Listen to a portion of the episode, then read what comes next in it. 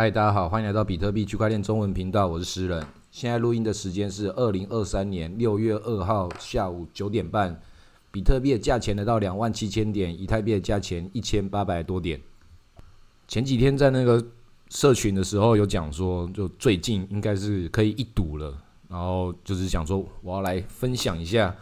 最近到底是要怎么开盘。那其实在最一开始要跟大家讲一下，虽然我讲说今天是要特别讨论赌博这个话题，就是一说6月开始要发生一些大事情，待会再说为什么会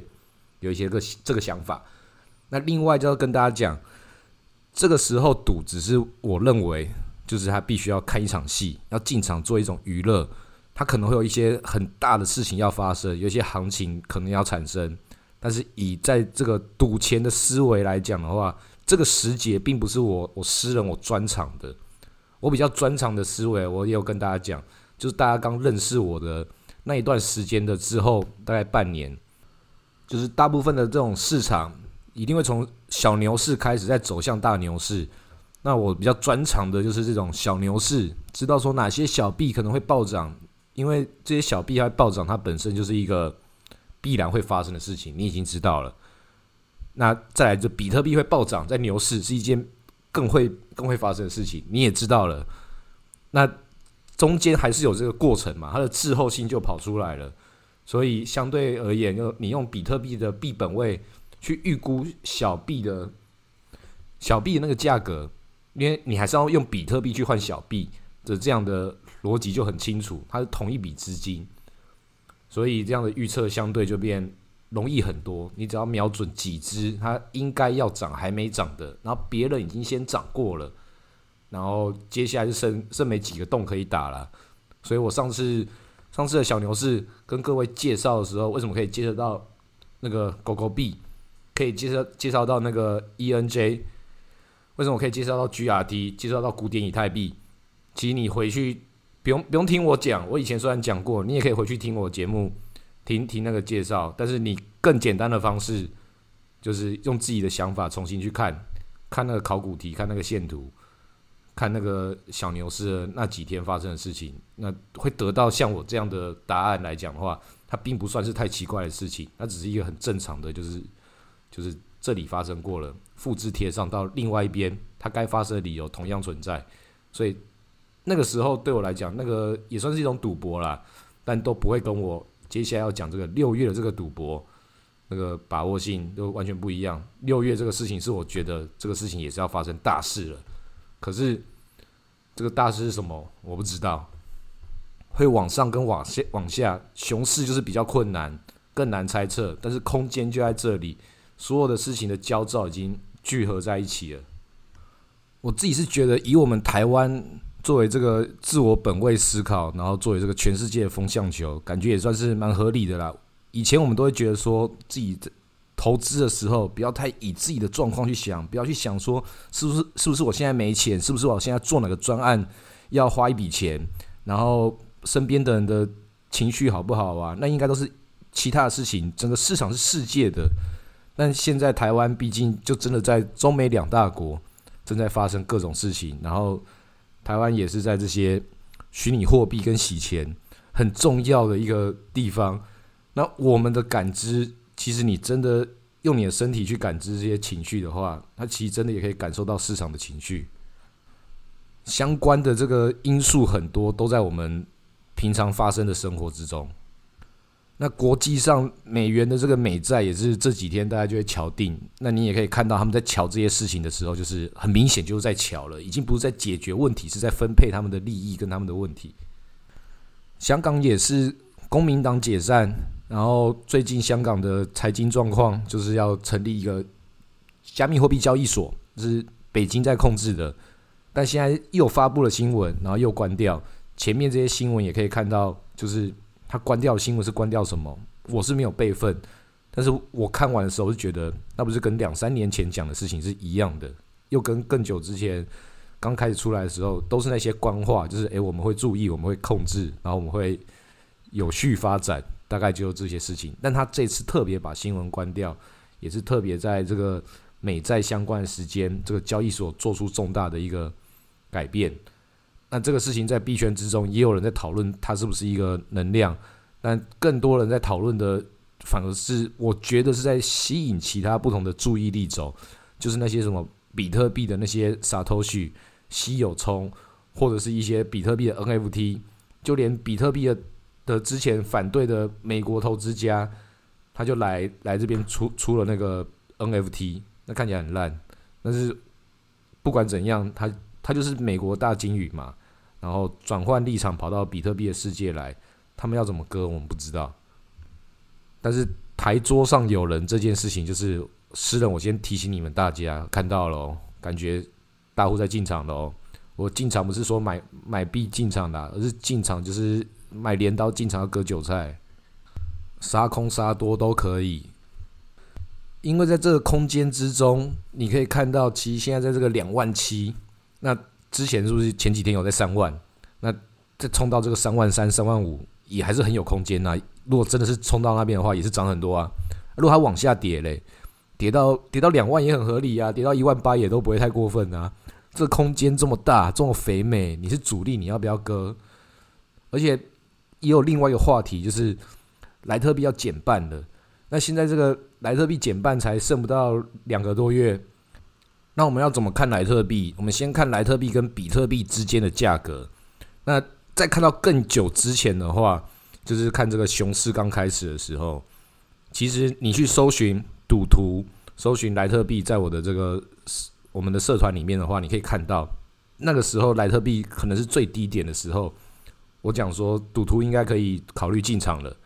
那现在涨到这个样子，并不是我知道会有这个结果，而是我以它以前发生过的事情，它一直以来都是属于在大家涨的时候，它这边跟着偷偷涨，然后大家跌的时候，它不跌，它也跟着偷偷涨，但反过来大家在跌的时候，它也是跟着跌，然后大家涨的时候，它继续跟着偷偷跌，都会慢慢的做一样事情，累积到一个能量，到那边你已经看到了，但是你不知道你该怎么处理。比如说像我以我来讲，我那个时候就在注意莱特币，我就知道说他什么时候要搞个事情，但是我没办法把我的资金那么容易的分配过去，因为那时候很明显在其他地方有什么流动性挖矿，感觉是我更好控制的，或是如果更投机的话，也有其他各种不同的小币，我怎么可能那个时候会拿这种钱去买莱特币？回头来看的话，当然是感觉很稳啊，那时候买55块，现在还90几块，是不是还2倍嘞？熊市里面你有一个2倍的一个绩效，很漂亮的啊。所以正是因为这种原因，你会很难在一个合理的状况去出手它。那这种局是谁在做？那就是更深层的一些深水区的一些鲸鱼玩家嘛，才在这里让你会觉得我怎么做都不对。那这种时候你已经看透他们了，像我已经知道他们在想什么的时候，也不代表我找到合适的出手空间。但如果你的财力够多，或是你的分配够好的话，那你可以针对这个莱特币去找出一种方式，去用你的比特币去看它对价关系，然后看你要怎么出手。这是一个赌法。当然也有人讲说，诗人怎么还讲什么老币，是不是这种老玩家觉得自己一定要讲一些这种没有人要的东西？那其实莱特币这种是风向球，如果你真的对莱特币的这局的赌博有兴趣的话，或是你对刚刚前面讲的比特币的那些傻头绪，这也是一个赌博大家最多的赌徒在看的地方，因为那其实最好炒了，因为它的使用方法是有点反人性，也是很奇怪，然后那些奇怪的稀有冲或 NFT 或什么的，有一些他那个左手换右手，或是真的就是有人在里面炒，把它弄得感觉是涨个几百倍几千倍，然后新闻又放出来一下，他到底是为了要去炒作整个比特币市场，还是要针对那个小市场里面自己互相自己人割自己人？这个反正对我这种比特币玩家来讲的话，我觉得我不干我的事，我不去玩那些奇奇怪怪把网络弄塞车那些公众垃圾。但是莱特币这件事情的话，在以往比特币有这种乱七八糟的事情的时候，莱特币是去复制贴上的角色，所以现在你看莱特币这边去做这个复制贴上的事情的人，就是你没有看到太多的能量。但是在比特币的这个能量要往莱特币这边到的话，它速度也可以很快，所以你不知道他们会不会把这个火引到这边来，或者这个火在引来这里的时候，这里会不会爆炸？对这些主力来讲，他们也都是在做自己的这个不同的铺垫跟尝试，它就只是一个想法。在这里我才讲说，就是把握度没有那么高，主力也是在赌博，但是这不代表说他不能赌，而是你要找出一个适合赔率。但另外一个问题会在于说，你看到一个赌了，又看到另外一个想赌了，又再跟你讲另外一个，接下来会跟你讲接下来其他几个，但是先讲一个心态，就是你只要先开了一个这个决定之后，然后你每一个决定都可能不小心的就下了，就是跟你去逛了百货公司啊，这些东西我想买，你比较不小心先买了第一个之后，那第二个出手概率也会很高了。那这只是行前提醒而已，大家自己注意。那接下来我们也可以讲其他，到底哪些是这种感觉相关可以一赌的，那不一定是多过空，都有可能它联动的。像是他们在炒的这些什么 BNS， 就是比特币的域名，就是我们以太币上面玩这个以太币的域名的 ENS 的事情，想要到比特币上面再复制一次一样的玩法。那实际上这个东西就是以太坊那个域名是还真的有在用的，它真的是可以把它 link 到另外一个真的网站。然后之前那些 BNB 啊、Solana 啊那些东西，都只是在复制贴上这个被炒作过的游戏。那在以太坊上面，它这个东西它当然有炒作的空间啊，因为它真的有它实际上的用途，只是还不够广泛、不够全面。然后作为金融商品来讲的话，它也还没有完全的解决一些法律上的一些问题。所以这个事情它就有点被搁置在那边。那 ENS 已经在跟美金的这个价格已经横盘这么久了，那你现在看它现在这个状态，他们又回去炒那些 BNS 为什么炒不起来，或炒那些 BNB 的为什么炒不起来？因为它根本就没意思啊！那些就已经是山寨了，连那个正宗的地方都还没表态。那正宗的地方的，就算那个技术上不表态，行情上也可以表演啊。那行情上你也可以看到，就是其实也没什么，也没什么他的事情，他就作为一个就是以太坊的小老弟的这个逻辑，然后根据美元的这个限制，这边上下下，就是大概$10、$9，然后到11、12，这个地方就对机器人来讲，对造市商来讲就很好割了啊。他就是准备好的，他就是被当做待命的，当做以太坊的一个外围的风向球。它真的发生什么事情的时候，以太坊发生什么事情的时候，再用这个 ENS 去跟牌就好了。所以现在以太坊，我们又重新回来讲到它的价钱已经来到 0.069 比特币了。这个价钱在币圈里面它是一个共同语言啊。比特币的最高点在哪里？在69000。狗狗币的最高点在哪里？ 0.69。然后现在它是一个比较这种好笑的迷因梗里面的比较更内在的梗，因为它现在是以太对比特的价钱，主力要不要用这件事情来发动，它其实都可以有理由有机会，但是你可以大概知道，就是有些东西到一个地步的时候，那个念头会在哪个时候被这个数字给提醒到了，它会什么时候会这么想，它今天不这么想，它已经先有个开始了。事实上，这边横盘已经也算是好一阵子，所以我觉得我自己是看空。但如果你觉得你要看多的话，那莱特币有机会。但如果说整个市场大崩的话，我还是觉得是可以去捡莱特币。我现在不会直接上场，因为莱特币的价钱就卡在这个中间，卡在这个都已经从底部涨到现在。但是对减半来讲，对其他事情来讲，它好像又没有其他的影响力。那些比特币现在在乱七八糟的事情没有复制贴上到他这里，那现在他到底会有怎么样的表态？比特大陆可能也是其中一个玩家，到时候会不会出一个莱特币下一个等级的矿机？这有可能。但是现在这么多在观察的，他们联动起来的这些故事，莱特币如果也有这个 LNS 莱特币的域名网路的话，会不会又是另外一个话题要来炒它？这都是我们可以去观察的。但是最推荐跟建议的就是不要去买这些奇奇怪怪的东西 ，ENS 比较除外啦。这些奇奇怪怪的莱特币的、比特币的这些域名，就直接去买比特币本身就好，或是就买这个以太币、莱特币本身就好。那些奇怪的东西，除非你真的很有钱啦，或是除非你真的很穷，就中产阶级去玩这个，其实就是在我看来，现在是赔率相对很低的事情。因为那要付出不小的一部分的心力跟一些你用你的资产去碰这些新的一个比较奇怪技术的一个风险，因为你要去授权一些什么智能合约啊，或是授权你的一些这些钱包私钥的，它只能拿出一部分。那你在这个比特币的转换过程之中，它就是一件风险，也有很多是假的这个 NFT， 甚至假网站出来的话更可怕。所以在这段期间，其实也代表着有很多很糟糕的事情，一定没有在我们的视野之中，但是它就是实际上在发生，所以有可能接下来就是也在等人出包嘛。我是觉得是，如果下一步有任何一个人出包的话，市场如果大跌的话，那会是一个很好的反弹点，因为通常要大涨之前，就是会有一波大跌。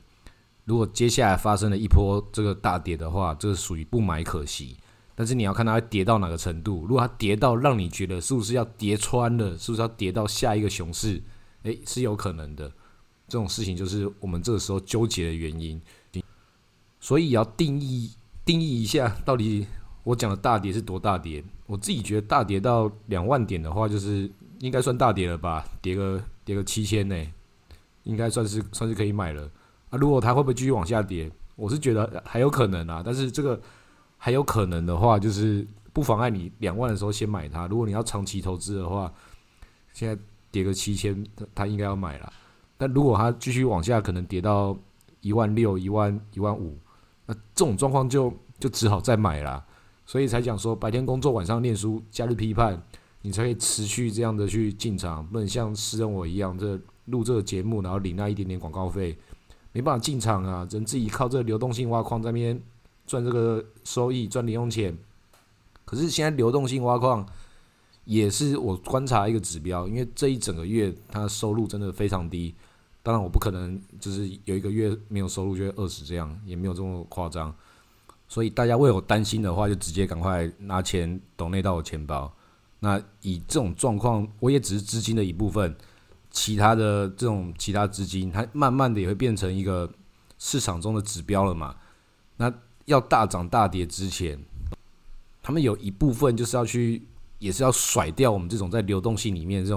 种资金，也是主力就是不想分肉的那一部分嘛。所以他们有很多不同的条件去聚集起来的时候，在我以往的经验就是要大行情的时候，这个交易量都会特别大，不管是大涨或大跌都一样。但是或者是交易量特别低的时候，也是很有可能要有大行情。所以这件事情就会变成 是有一些人会去观察这什么链上数据是在哪一条链上，是在以太的哪一个链上交易所，或是中心化交易所的这个自己里面盘的这个造市商的数据，其实都是一样，它都只是一个观察指标。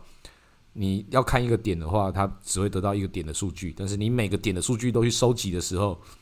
那你也是得到更多更完整的数据，但是你帮助你做判断的依据在哪里，还是要去思考说你本来面对这个问题，你有没有一些自己的一个假设，这个假设跟逻辑有没有去对应到。那这个科学验证的方法实在是太复杂了，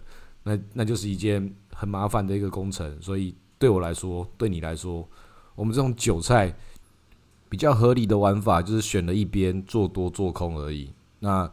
这种简单消极的方式是让你体验这个赌博的市场这游戏的第一个层面。我们如果在这种事情上面要进入一些更有建设性的想法的话，是你要有这种赌局的思维，你才可以从那边可能会发生什么样的事情反推回来去思考自己的这个现货仓位它该怎么配置。但是我一直讲的事情就讲说，就那些事情不用管，你就放着，就什么事情都不用做，它是最简单的做法。那如果说你要更进阶一点的话，像我虽然我不是要真的要开合约，并不是要靠这个为生，也没有到真的那么厉害，但是对我来说，开合约这些事情，感觉到这个市场中有些事情要发生的时候，去做是一种试水温，感受这个市场的一个想法。毕竟这也是我工作一部分嘛。那我以这个合约开很少次的一个玩家跟各位介绍，但是也要跟各位介绍，我很少次开，但每次一开的时候，大概都是那一两天的时候就要发生一些大行情。但这并不是我多厉害，而是主力之中它本来就在释放出各种的这种不同讯号，而且也会在以前的那种就那种 K 线特别会有剧烈波动的时候，像大家也听过什么519嘛，那以前发生过类似的这种事情，他们重复发生的概率是变高的，因为这里本来就是一个被操作市场的时候，主力在操作这些事情的时候，他也觉得其他的主力跟他会产生一个共同的默契，自然会产生这种在某个时间点特别容易发生某些事情，大家在市场之中看到新闻跟看到的对话产生的这个共鸣感是真实本来就会存在的嘛。那有些东西就是好像这个新闻跟新闻，或是这个筹码跟筹码之间的变动，可能只有你到某个程度的主力的时候，你才会看到跟你同一个等级的人他们用筹码的对话，那怎么一起割韭菜，或是怎么样的要互相去打架。那对我们韭菜来讲，我们什么东西都看不到嘛，那都看不到的时候，你的视野是完全不一样。但如果你有这种进入到主力思维主力视野的时候，他们要互相杀的时候比较有机会是谁赢谁输，那你就中间可以去选择去做这个局的空间，就加入别人的局，加入他的地方去跟着喊多喊空，就是这个世界一部分的人在玩的事情。但通常以我们这些小角色，我们并没有那么大的这个影响力跟筹码影响力，这些事情我们还是可以去找到这个那空间本身，因为有些事情你不用看得那么精准，你只要知道中间有一层肉在这里。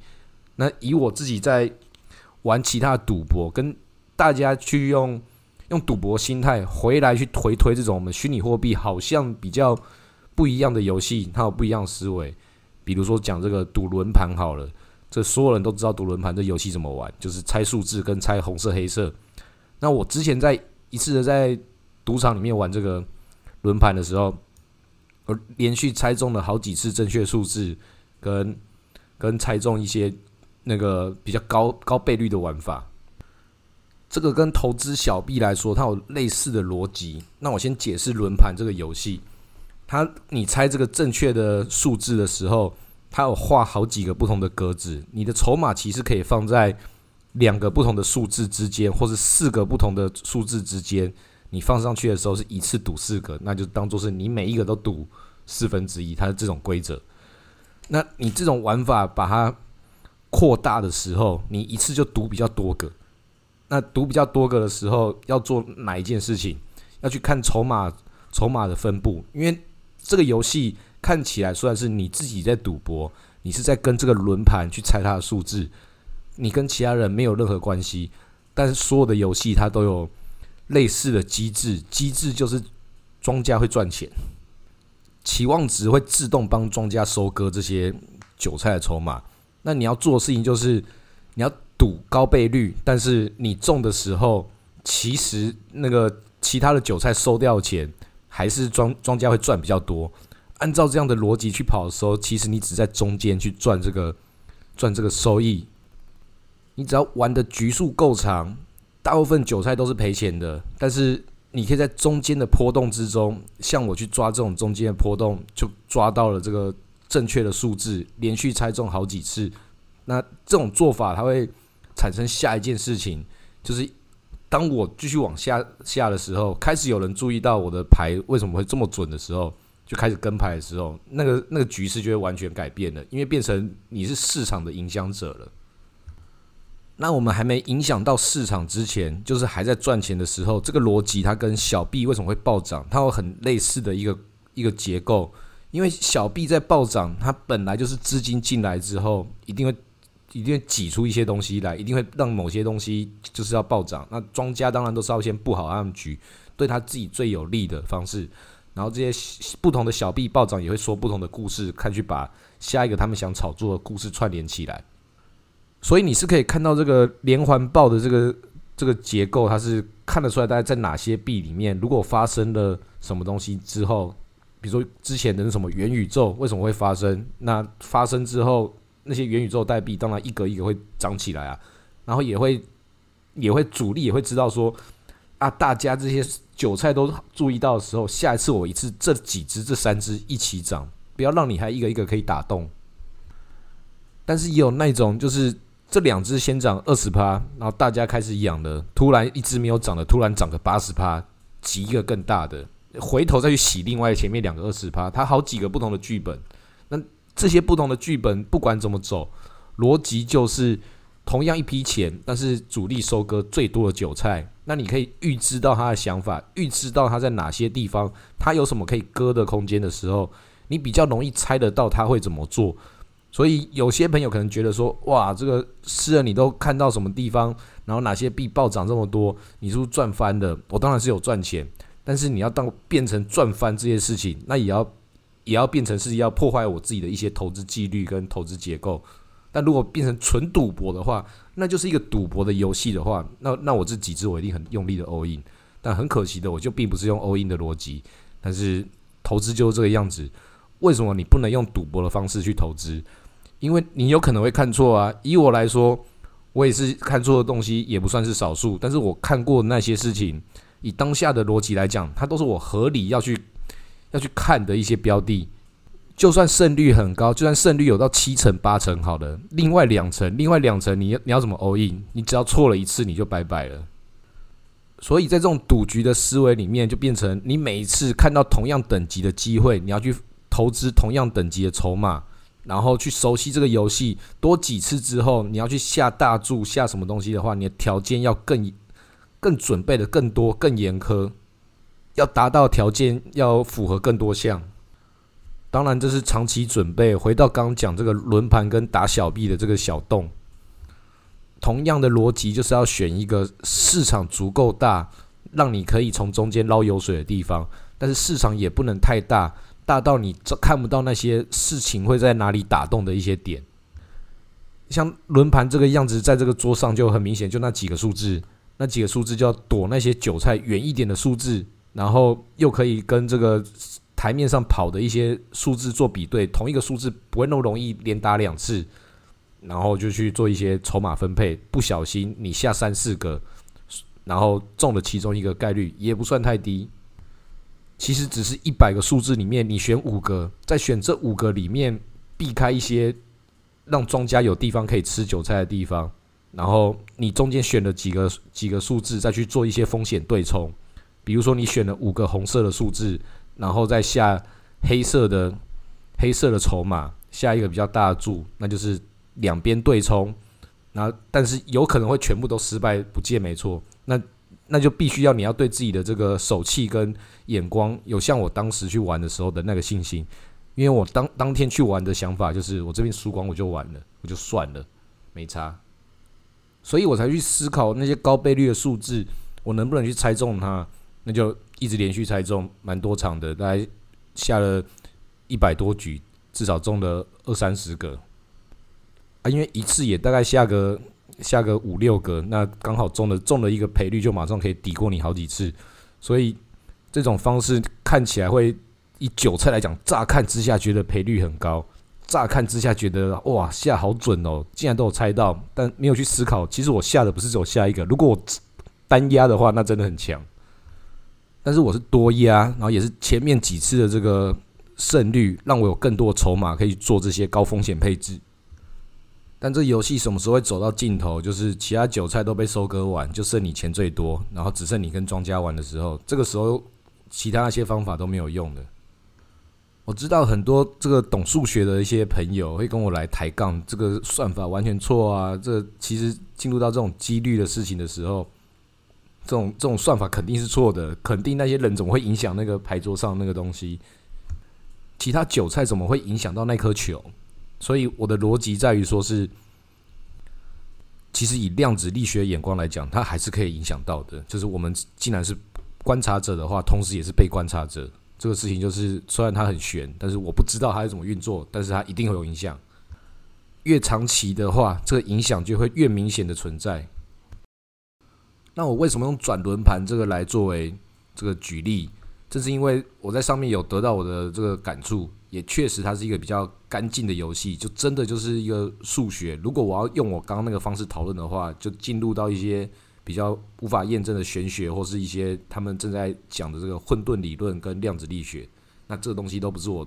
太了解的，但是《混沌》这本书最近我把它看完，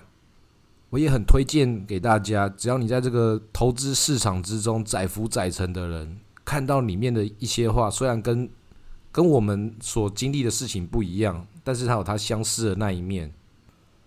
这个世界是自我复制、自我迭代的，像是不同的这些蕨类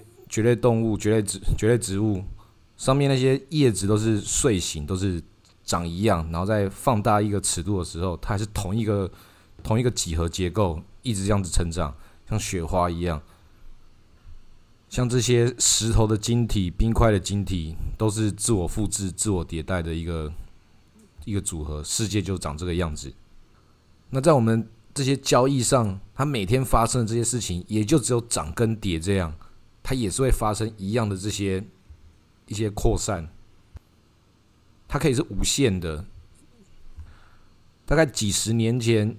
英国有一次测量他们的海岸线有多长，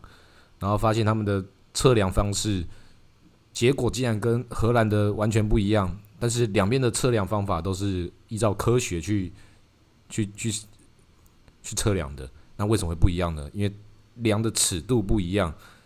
你是每一公尺的这个粗糙程度，还是每10公尺的粗糙程度，这个对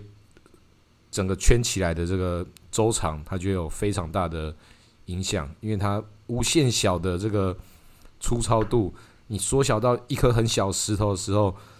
这颗石头的周长到底有多长？它不是圆形啊，它是崎岖不平的。你要把所有的这些崎岖不平的这些角落全部都计算起来的话，它会是无限的。但是它包围起来的这个面积却是有限的，这是一个很奇特的一个现象。那如果在我们投资市场之中也是一样，光涨跌这个事情，你每分每秒的这个交易量到底是1块钱还是0.1块钱，多大多小，它可以看你要精准到多细。那它整体资金却也还是这个有限的，所以看起来可以在这个短时间内、无限的时间内可以产生无限的交易量，但是却又用同一笔的有限交易量的这个资金去做分配。那这个事情如果在里面控制了一些数据的人，懂这个游戏规则跟这种混沌理论的人，可以赚到很多这种中间本身很厉害的一些利润。这也像是我刚刚讲的，要是你可以去看到这些不同的交易所、不同的 DeFi 它的交易量是如何的样子的话，那你就很有办法赚钱。可是就是太困难了，即便我知道方法，即便我可能知道这些方式，但是你有没有这个能耐？数据都是公平的在你眼睛前面，那你有没有办法去使用它，你就要看你有多少的算力。所以我只是告诉你，这个世界上有一部分长这个样子，有一部分人利用这个世界的样子正在赚他该赚的钱。那我们这种散户知道这个道理的时候，有哪些地方是我们有切入的空间呢？像我诗人刚刚讲的那种赌轮盘，这个也算是属于一种，就是我好像还可以去介入一点事情的这种感觉。那赌这些小币期比赌这个轮盘还要更简单一点，其中一个方式就是去看他们的交易量，但现在这个方法现在的应用场景比较小了。在我以前的那个年代，是去看一些这个币值真的很低的，比如说那个当时的狗狗币，为什么它值得可以被庄家去炒的一些地方，就在于说，因为它那个价位实在太少了，就是一个狗狗币只有这个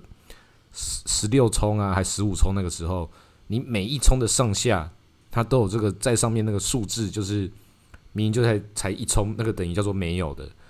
也会去拉到一个哦，今天是不是狗狗币涨 5%？ 它其实根本就是完全没有涨啊。但是对美金来讲的话，那个一冲的那个误差，可是你不知道那误差从哪里来，交易所就在控制这个误差，造市商就在控制这个误差。这里是它这个交易的单位已经到最小的时候，他们在这里。美金本位跟比特币本位之间，就有一个这个交易量会产生一个比较奇怪的现象的一个地方。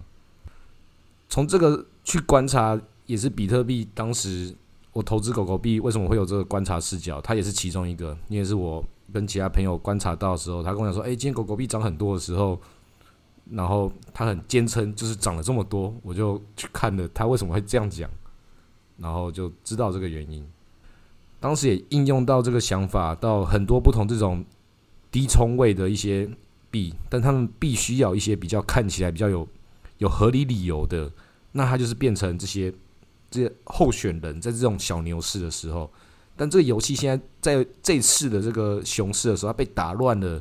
它进入到这个各种的不同的，像佩佩币，上一次牛市的时候虚巴币，然后又开了一个不同的其他的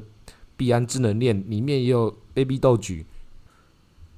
这个玩法其实是被打散的，因为他们最终的目的都还是在上面割韭菜而已。所以对韭菜来说，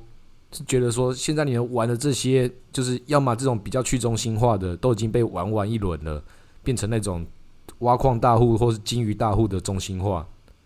是你们金鱼之间的去中心化。但是他们又开创了很多其他，就很明显就是一些机构币的一些玩法，对韭菜来说已经没有选择了，不如自己去乱跟风，然后乱跟要跟出哪一个，很有可能那一个也都是机构化的，可是他们要找到他们觉得这个不是的。就像我们选政治人物、选总统，觉得这个应该不是会来糊弄我的吧？那可能每个都会，但是我们要去找到哪一个不会的时候，这种群众盲目的一个追随，最终要找到那一个就是这个币的，就是这个人呢。那这个状态它就变得很混沌，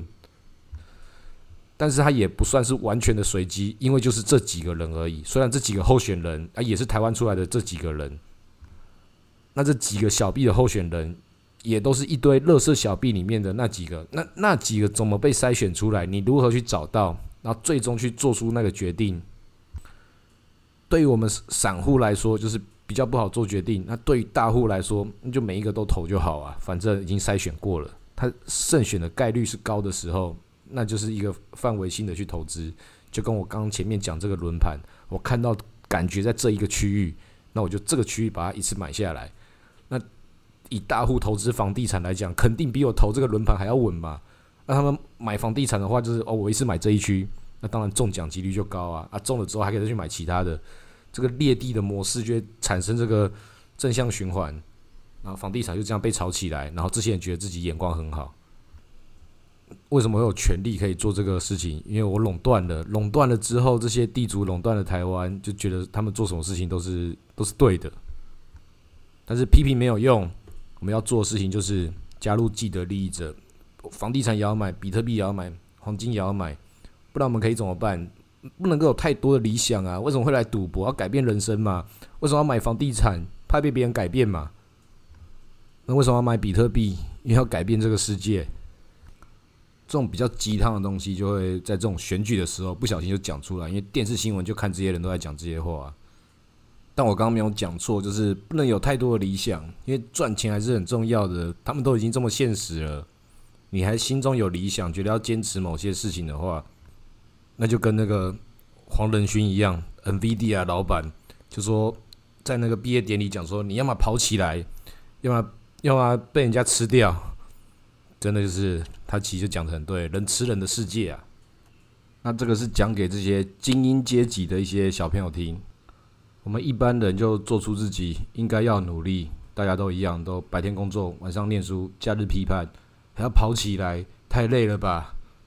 我自己录节目要一次录个这个20分钟，我都很累的。我这次录了比较长的这个时间，我中间还要停下来休息好几次，休息好几天，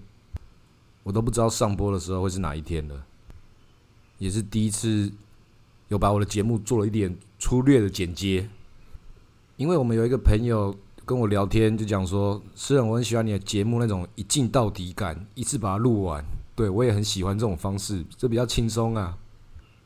以前看那种电影也是那种一镜到底，有些就真的很精彩。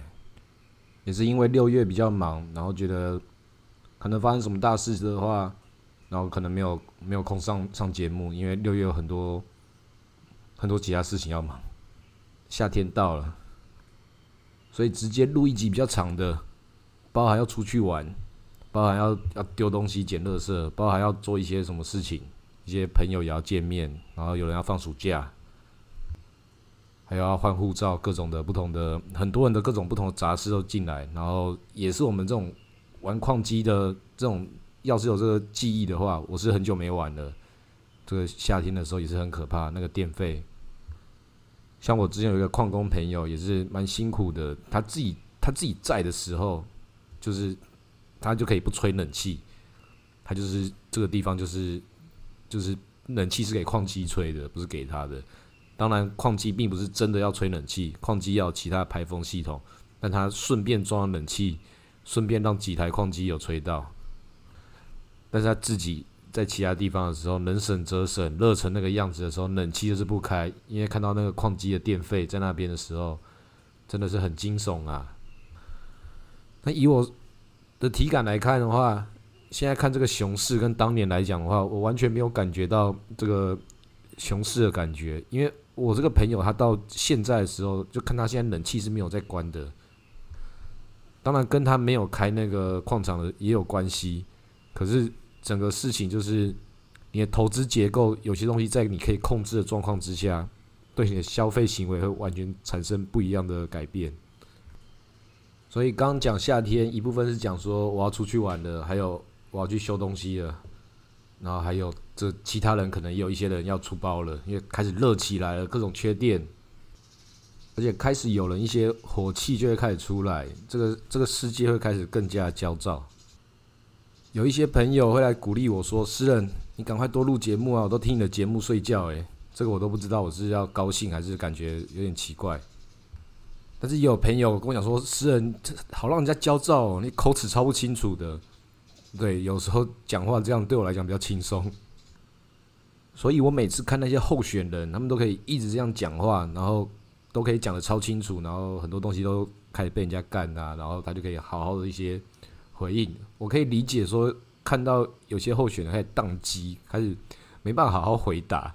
那就是没有准备好。这大家都可以继续开始观察现在这个台湾的流量密码，就是跟这些选举有关。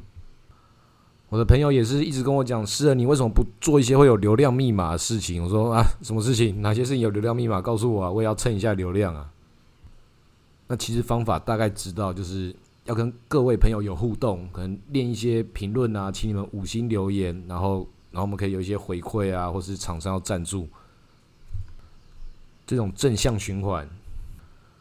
那以我的节目来说，就才可以录20分钟而已，然后我要播多少时间来回复这个，也没有多少的回复，大家都是就是支持我，然后留个一些，还没有把里面变成一个聊天室，没有那么厉害。然后另外一方面是我们有一个好朋友区块先生，他也是录了很多集节目，那大家都肯定知道这家伙很角色啊，每天都在更新，非常 OG 的玩家。那他之前就有跟我讲说：“诗人，你为什么不来参加我这个频道里面的抽奖？上次有一个奖超大的，我就想说那个会不会抽中的人是你啊？就几百美金这样发。”我后来看到的时候，确实啦，他很认真的在发钱，其实我自己也何尝不是如此呢？我跟他讲说，我也是啊，我自己在我社群里面，之前发钱，那个时候还不是我发，那时候是 CoinBase 发，扎扎实实的就150几颗美金，然后就在那边发。那你还有做 CoinBase 的那个推荐机制的话，还可以再多个几十美金哦，这个超肥美的欸，然后竟然没有人去玩，我用我的推荐码，我是一下就把这推荐码给塞满了。我的亲朋好友本来被我这个实体传教的，就来弄一弄，一整轮就大家就撸完。可是我用这个东西，我还是可以看到上面的数据，就很多人是有来看那篇当时的那个文章，可是真的付出行动的人，就其实也才10几20个而已吧。送钱本身这件事情，我是不知道为什么那么困难啊。然后想用送钱来得到一些流量，所以对这些交易所来说，会请我们说是不是可以帮忙推广啊？我都觉得说，我不知道会得到什么结果啦。但是你要来找我就要付钱，毕竟我都叫大家使用钱包嘛。那如果要叫我推荐交易所的话，那也是可以啊，毕竟也是这个产业的基础设施。但是像那个外面的公厕也是基础设施啊，都需要啊，可是还是要付钱。那另外一个流量密码是什么？就是像今天这集一样，一直讲，把东西讲得很长，做一些各种不同话题的挑战。那这种事情也是有难度的，我可能久久录个一集就差不多了吧。跟演算法偶尔妥协一下，告诉他这个我也是有在打工的。那我之前也是有几集录的比较长的，然后中间就开始无聊，开始喝酒，也可以看到有些朋友知道说我之前有些集数录了就是开始在发一些酒疯。那今天这集就比较没有，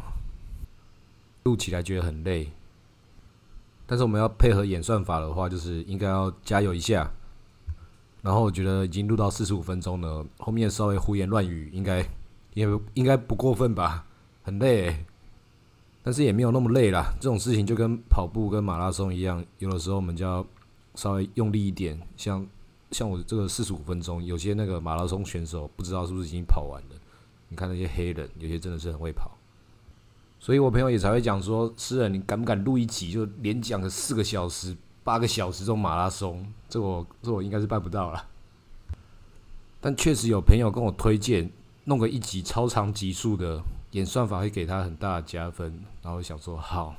有时候就要认真努力一下，但是也要一些为了比较好的理由，不能为做而做。像这次我尽量的把它录长一点，就是因为我可能打算一整个月没有录音，因为我真的有可能在这一个月，就刚刚讲的有很多其他事情要忙，真的没办法录音的话，那我就是工作就没做完嘛。这样的话就是不太好啊，跟大家一样，再不工作的话，可能就是没饭吃咯，只能出门去喝一些免费的酒，这样的话就不太好了。那乱聊的话，不得不就不小心讲到一些奇怪的私生活，这就很烦的。所以真的要洗流量的话，要把集数抽长的话，就讲讲天气，讲讲政治，讲讲别人的故事。那另外一个流量密码就是这个社会事件，最近这几天这个人选之人里面的故事，竟然在现实世界中被抄袭了。民进党太过分了吧！竟然抄袭这些台湾编剧这么努力创造出来的东西，这部分也要好好检讨。我朋友跟我说《人选之人》蛮好看的，那我是本来对这些事情不太有什么信任，因为我觉得怎么可能会比这个现实世界更好看？他说还是蛮好看的，因为现在台湾有很多 Netflix 的台剧，但是其实有更多的台剧是。在那边没有地方可以上架，没有什么爱奇艺啊，然后也没有 Netflix 可以上架，因为之前这些管道比较多，资金也比较多。但是整个市场缩水之后，因为现在开始解禁了嘛，这些 Netflix 或者这些品牌、这些串流品牌还是会去买那些最好的，中间其他的那些就是不太行的，或就会不见。所以我朋友推荐这个人选之人是好看的，那就感觉很值得一看。但是还有太多好看的吧，真的要去看到一个。就我对台剧其实没有那么大的信任，因为我对台剧的印象就是会找很多台湾人有各种不同共鸣的地方，然后那个地方就特别的用力去专注，尤其在这种选举的议题上面，可能就少了很多那种。根据剧情本身去展开的一些这个科幻性，一种不知道事情往哪里发展的，那我觉得怎么可能会比现实的还要更好看呢？那我自己对台剧是这样的想象。像我之前看《华灯初上》的时候，就觉得哇，这句口味太重了，我真的是第一集都看不下去，就太厚重了。那个台湾人的那个要产生共鸣的这个企图心太强了。专门拍给台湾人看的，那我自己想要去看的台湾的片，我希望它是就台湾人看的很有共鸣。但是假设我是一个外国人的话，我不用知道你们台湾太多的事情，我就是欣赏一个台湾认识台湾人也觉得好看的一个电视剧，这样这口味对我这个电视儿童来说，这口味是比较清淡一点，比较我吃得下去。因为平常就已经在台湾了，以前也看过那么多那种霹雳火啊，身边中也发生很多这种像霹雳火这种事情，大家情绪都很暴躁，但是是不是有像那个总裁啊什么的这么大的事情，就也不一定。但是这种电视、这种戏剧，调剂我们生活一部分的，就也是要好好筛选啊，毕竟时间不多，我们赚的钱没有人家多的话。看的电影要比人家多吧，Netflix 这么便宜，之前有一个朋友就讲说，你要想有钱的时间比你还要贵，所以你每看一部电影，你每看一个动画，你就累积了比他更多的财富，那是时间带不走的。听得好有道理哦。所以对我们这种赌徒朋友来说，他就推荐我看那个开司的漫画。那我觉得最好看的就是番外篇，就他们被抓到这个地下矿坑，在那边做那个奴隶做苦工，然后每一班的班长会准备不同的一些节目，可能是赌博，然后有一班的班长特别厉害，去那个外面下载那个电视回来放这个电影，他们所享受到那个时间，看那个《刺激1995》这个逃狱，大陆的翻译叫《肖申克的祝福》。电影是一个非常好的这种把时间再集成再压缩的一个产品，还有这种再分配性，就是所有人都可以看到这些档案。它同时又传播了资讯，是你付费去看它要提供给你的资讯。这个产业实在太伟大了，太优秀了。我推荐大家可以看一部电影叫《Donnie Darko》，这部电影可以算是我人生中看过最好的电影之一，可能前3名绝对是有的。再来，它本身的类型就是非常的特殊，还有它的科幻性，然后又有校园青春，这个其实听起来现在感觉很 B 片，但是它有它的哲学意义在里面。这部片真的是我看了30都看不懂，而且我并不是故意要挑了一部感觉很装逼的片去看，可是我看到一半的时候就发现，哇，这部片不简单耶，它有很多意识流的这种部分。我以前看其他文章看到意识流的这几个字的时候，我根本就不知道他写这个意思是什么意思。然后我看那个Donnie Darko的那个看到一半的时候，就是哇，我看不懂，但我好像知道他有什么要表达的一个东西，进入到他的那种奇特的意识流。你看了3次看懂之后，你会觉得这个导演实在太强了吧，真的是天才。那我觉得我蛮幸运的一点就是，我看这部电影的时候，那个时候还没有那么认真的看电影。小时候当然也看了很多不同电影，那些《侏罗纪公园》啊、《大白鲨》啊，这些大家一定都看过。只是喜欢电影还没有到觉得说，喜欢到我要去研究它这样。那比较长大一点的时候，才去看这个导演啊、这个演员演过哪些，像凯吉哥的《凯吉宇宙》，我就觉得感真的很屌。那这部片我很幸运的点就在于，我都还没开始研究这些任何事情的时候，这部片就让我很专注的觉得电影这件事情是怎么一回事啊，这个导演到底想要干嘛啊？但是我看完之后还是没有去想知道这个导演是谁，因为这部片实在太好看了。有些东西就像你吃过一些很好吃的一些料理的时候，会知道说，哦，确实它就是你吃的那一口，你大概就知道说这个东西是什么了。你已经体会它有多美了，它已经超过这个食物的本身。就是你现在这东西好好吃哦，好想要多吃几口。有些东西是这种类型的，但是有一些东西是哦，好好吃哦，我吃了这一口，我应该人生的一部分圆满的。所以这部电影，我终于看懂它的剧情，看了那3次，等于是对我来讲是看1次。这对我来说就是那个震撼度，就是跟那个吃到很好吃的东西一样，就是人生的一部分圆满了。会感叹这种艺术的存在，当它存在在那边的时候，这导演是谁不重要了，我当下那个感动，我只要知道这电影很好看，他只要再拍出同样等级的东西，我一定可以感受得到。那如果没有的话，这个导演是谁对我来讲就是也不重要了，我的感动当下是真实的，就是最重要的。像吃到那个很好吃的那个寿司，那感动的那个程度，就是不是我今天可以吃多少，而是我下次什么时候可以再吃到。有一些艺术品的画作也是一样，就是你当你看到的那个时候，你就觉得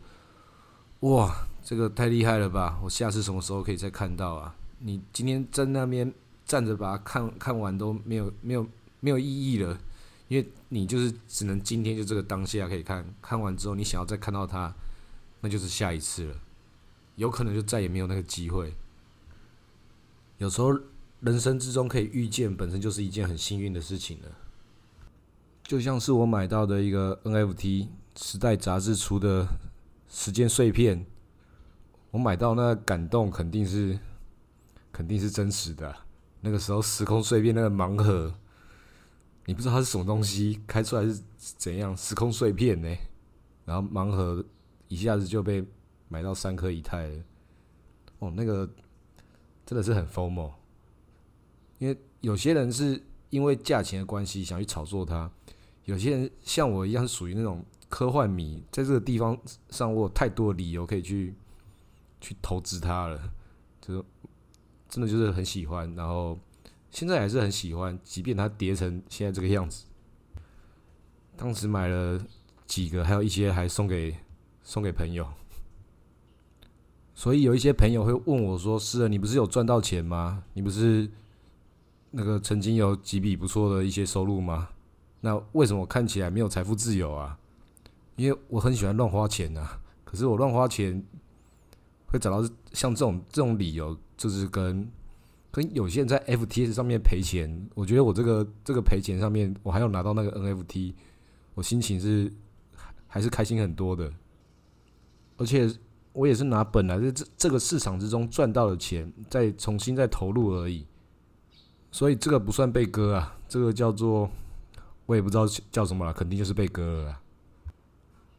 因为少赚就是赔，这件事情也是很重要的。就最后一把输了一笔比较大的。可是前面赢得够不够多，也是够多啦。但现在带走的时候就觉得，哎呀，有时候觉得人生好像就差了几次 all in， 刚刚离 all in 好靠近哦，怎么不小心就走到这一步了？那个时候我买那个时空碎片的时候，就有这种感觉，就不小心就是连续买了好几个，因为刚好在海边，刚好出去玩，心情好，刚好又看那个科幻片。对这种那个时候以太坊 NFT 这种 FOMO 的现象，刚好手中有其他赚到的钱的时候，动出这样的念头，并且执行了它，是一件真的刚好会发生的事情而已。这个很困难啊，有的时候看起来像是遇到人生的真爱一样，然后没想到被嫖了一顿，但是因为人家是大咖，人家是那个时代杂志欸，人家是民进党的党高层欸，那这种事情在世界上都会发生嘛。但是对女性而言，大家为女性争取权益，可是对我们韭菜而言，谁会为我们争取权益？现在还有在检讨受害者说，那个谁的损失最大，谁最错？好像我们这边委曲求全，或是我们不讲话，好像当我们最笨一样，像一些这些投资案，像是那个宝岛金融，就是台湾最经典的嘛。这根本也像是那个谢国良跟林志成性骚扰全国的投资人一样啊，真的很恶心欸。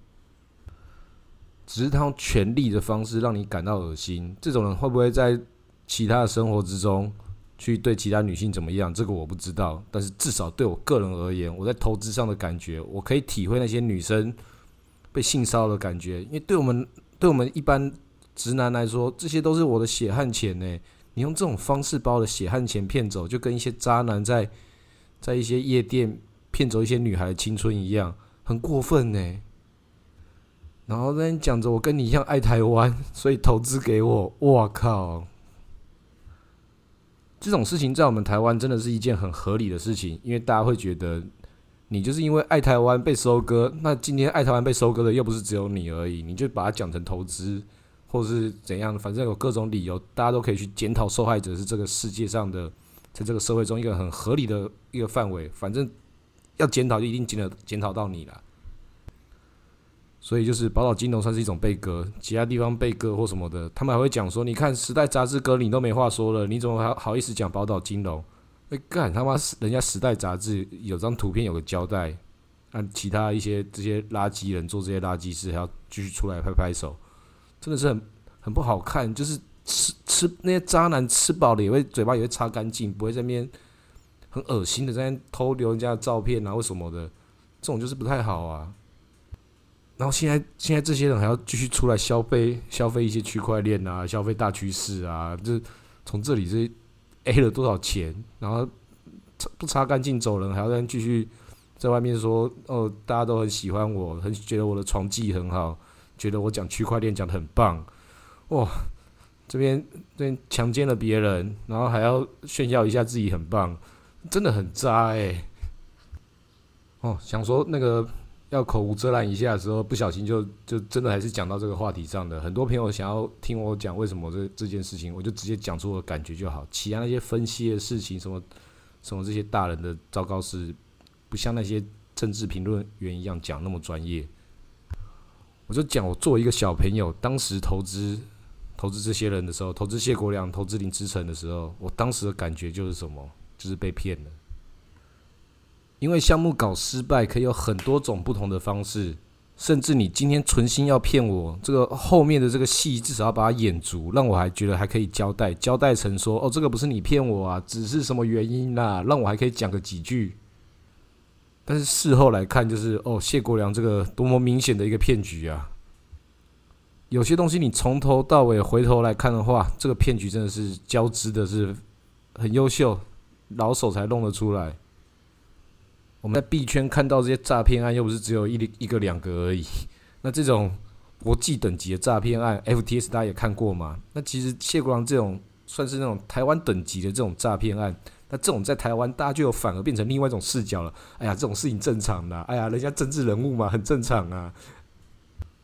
还有林之晨哦，啊，很正常啦，台湾大哥大欸，都叫大哥大。你看这看起来像黑道啊，这个是大陆的朋友问起我宝岛金融的时候说的事情。他就觉得台湾就是一堆黑道啊，他说他们那边都没有黑道，因为那边共产党就是最大的黑帮啊，所以台湾的黑道算是去中心化了，去中心化到谢国良啊、林志成这种人也都算是黑帮的，就在他们自己的这个想要的科技领域当黑帮嘛，就觉得大家不敢惹他们嘛。这个黑帮还混到当市长的欸，啊，他跟我们传统意义上我们所知道那种黑帮有没有关系？我不知道，没有混过这边，但是。在黑帮同样的这种逻辑，就是要垄断一些控制权，垄断一些资源，他们都已经达到了，至少在这些领域上面，很明显都有这样的做法跟实力。然后只是他们连这个行为都真的做出来了，然后就是趁着因为全台湾的人不懂这些事情，全台湾的人也对诈骗这种事情习以为常，然后大家又都喜欢检讨受害者。没有踹你两脚，但笑你这币圈仔活该被割，这样就已经很不错了。还要来跟你讲说你是不是被他们削了一笔，是不是他们这样子要给个交代？不用，太多事情，太多人要交代了。亏欠台湾的不是只有他们。现在这个剧本上面，大家叫这个民进党妇女部给交代这件事情，肯定比我们宝岛金融这个谢国良给交代还要精彩多了嘛。所以我诗人只在这边只能就是多讲几句，请大家可以那个以后不要检讨受害者就好了。那虽然不检讨的时候，还真的没有人在检讨的时候，事情还真的就被淡忘掉了。有时候受害者也很可怜欸，被检讨这件事情也是一件好事欸。完全没有人在乎你的时候，那更惨欸，就是哦你被干了哦这样子，完全没有人 care 这件事情，就是像我们币圈仔哦你被割了啊。啊，对，我们被割了，这真的很可怜啊。有一些朋友真的是不小心，在有些地方真的是一次被割了一笔很大的之后，那个苦笑真的是不小心跟着不小心笑出来，真是很不好意思。但是有时候事情就是因为荒谬到一种，真的喜剧的本质来自于悲剧啊。像是我也有看过有男生也是在我面前性骚扰其他女生，在因为那个场合他觉得这个事情很正常的时候。那个女生直接整个笑出来，就我靠，你他妈的竟然真的敢性骚扰的时候，那个荒谬性我也是，我靠，我差点就被逗笑了，真的笑得好开心哦。他觉得这种事情太荒谬了，用这种荒谬性来保护自己，而这件事情本身也有这个喜剧感。然后那个性骚扰他的男生自己也开始笑了起来，哇，啊怎样？是各位很高段是不是？大而化之欸，这个事情大家还会记得啊，在性骚扰人家。我还有另外一个朋友在我面前问我今天介绍的那个女生给他认识，他说：“欸，那下次可以一起去泡温泉啊。”我就说什么？你刚刚讲什么？你刚刚讲什么？泡什么？他说泡温泉。我靠，你这样子我以后不敢介绍女生给你认识了，太夸张了，就在我面前，那个女生也是很大方的，直接整个笑出来，因为太好笑，总会有人这么瞎。当有些事情瞎到一个地步的时候，它反而不像是在性骚扰了。像我这个朋友这些事情，就是一件另外一种程度的荒谬。它实际上就是性骚扰，但是当事人被骚扰者并不这么觉得，因为他们在这个场合里面的这个权力地位并不是对等的。意思就是说，完全没有半点威胁，所以不用担心。真的，如果他真的性骚扰他的话，这个绝对不是这么简单闹着玩的，而且应该也真的不敢吧。但是有时候有些人有一些奇怪的念头的时候，你都不知道是不是开玩笑。但是更多地方，当然就有这些就是用自己的权利啊去搞别人的事情，而且每个人都是有机会被性骚扰的，就算是男生也是一样。通常在这个比较大人的世界，也不能讲大人啦，一样就是年纪比较大的这些雄性生物，要性骚扰的时候，这个环境中没有女生可以让他性骚扰，或是他没有兴趣的，他就换一个方向，看哪个男的比较好欺负，或是看谁的钱比较好坑蒙拐骗，这也是一种性骚扰的方式，只是换了一个形态，都是权力的展现。他们并不代表说真的那个时候真的是有忍不住到什么地步一定要对那个女生干嘛，而是我今天我可以对你干嘛，而你不敢怎么样的那种态度，这才是最可怕的事情。所以有些男生其实也是可以 me too 啊，干我也被这个老板骚扰过啊，只是换一个方式啊，叫你工作啊，干我今天敢叫你加班，干我今天敢不给你薪水，怎么样？就是有这种人啊。其实并不是我喜欢讲这些事情，而是为了要水这个时间讲那么久，一定要讲到一些有关于这个公众事务、公平正义的地方。这个地方如果没有讲到的话，反而是有点不负责任。不能够只想讲自己喜欢听的东西，不能只有讲那些什么吃好吃的啊、看什么电影这些跟权贵一样的这些享受娱乐。那些糟糕事情，那些必须低下头来去收拾的一些残局，也是要多少做一点。像是偶尔就要去海边捡一下垃圾，或在路边捡一下垃圾。毕竟我们平常每个人，就算你真的都把这些垃圾丢到资源回收的地方的时候，那一样还是很多垃圾。所以到外面出去玩的时候，顺道帮忙捡个一点垃圾走的话，那可能是会是一个非常好的一个习惯。它并不是说这个多鸡汤多高尚，而是就是你自己产生的嘛。那你自己可以收拾到一部分，那一部分你自己没办法收拾的，你去帮别人收拾，它算是一个善的循环。其实也是你自己在拯救你自己这些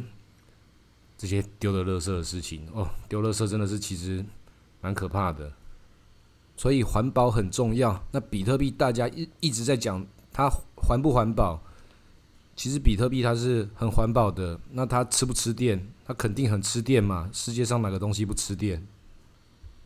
只是它跟电之间的关系这么直接相关，马上就觉得让人家觉得你没做什么事情就在外面烧电，这件事情不环保。那其实你挖黄金这件事情也是，你没做什么事情就在挖了这些黄金，然后从这个地方然后放到银行的金库里面，那其实也是一种很不环保。要是有一种探勘技术，就是直接看到哦，这个底下这些黄金就是这些了，然后你就也不用去挖它，就直接把它变成一个跟现代黄金一样，就是一样在那个数字上面跑的，这样子就可以。可是大家没办法去信任嘛，没办法去信任一个政府，就说我这个地方有多少黄金，80吨这样子你就相信它。所以大家还是要看到挖出来的那个感觉，他们才会觉得说，哦，这个东西被验证过了。所以要讲比特币跟黄金哪个比较环保的话，还是比特币比较环保啦，因为你不用去挖，不用去动这些山，不用动这些土，只是在众多的这个能量的分配之中，跟历史工业一样共享一部分的这个关于碳排放的部分，而且它是最纯粹的，直接计算，直接多少电力提供多少算力，转换率很高诶。其他反而变成可以去优化一些这些流通电力，这些比较没办法储存起来的这些零碎电网里面会产生的这些事情。因为比特币的价钱越来越高的时候，就会有一些比较这些轻便型的玩法，就是我用一点点的算力、一点点的电力去贡献这个比特币的这个算力本身，那这个是有可能可以挖到矿的啊。这个有可能本身的概率是很小的，但它有没有对整个整体的比特币的网络的备份来讲，它有没有它的贡献，肯定是有的。所以只是告诉大家要保持一些好公德心，或是看到一些垃圾的时候就把它捡起来。像我自己就像是那个在我们自己住的附近有一些那个里长啊或什么的，也会在路上在捡这些垃圾。那我自己是这个比特币区块链中文频道管理员，也是看到那个谢国良、林志成这种弄这些宝岛金融这些垃圾，那当然也是要捡一下、啊，要处理一下、啊。虽然弄这些事情很麻烦，可是看到的时候嘴个几句，这个不用钱啊。大家也是一样，就是所有这些不公平的事情、不公义的事情，每个人就要像捡垃圾一样，就是一定要去处理一下。这样的话才是为自己创造一些比较合理的正面能量。我们不是故意要去嘴人家、棒打落水狗，而是就是针对一个垃圾的事情，就要检讨好这个垃圾的事情为什么会发生，谁该负责。不是这样把人家封锁就好了。你看像林志成就他为什么没有来告我，是把我封锁，那我又没有在辱骂他，也没有干嘛，我就只是问问题而已，还不是我去找他，是他自己来找我。啊，这种就很奇怪，你事情继续在那边弄下去，越憋越久，之后爆掉的时候岂不是更难看？那我现在没有那么认真的去弄他，他就真的把这件事情当没事。那整个事情又不是只有我，搞不好其他地方有人很认真的在收集各种资料，一次给他死的都有可能啊。那搞不好我是其中之一啊，搞不好我不是啊，我只是众多受害人之中其中一个问了普通问题的一个普通投资人。刚好我的身份是社团管理员，这个诈骗的东西头太多了，这个只是其中一个，然后发生在我们台湾，那这些人都还在这里的时候，又不用负责，这个作为一个管理员，有这个道义责任要讲个几句，但其实都只是诈骗之一而已，很烦啊，这些事情就太多了。反正这些人赚这种钱不会得到尊敬啦，也不会有什么太好的结果。其实感觉就是蛮丢脸的，就是就算不是什么赔钱的事情或什么，就是一个人在这个样的身份地位之中做这种事情，用这种方式去面对，真的是蛮难看的，就不敢面对欸。啊，这些垃圾人的垃圾事我们就不讲了，反正就是告诉大家要尽量的做一点好事，这样你赌博的时候才会赢钱。那今天节目特别用力的废话这么久，水了这么多时间，希望大家可以支持一下这个演算法，帮我按个赞，然后订阅小铃铛，欢迎订阅我的channel。好，今天到这里，谢谢大家。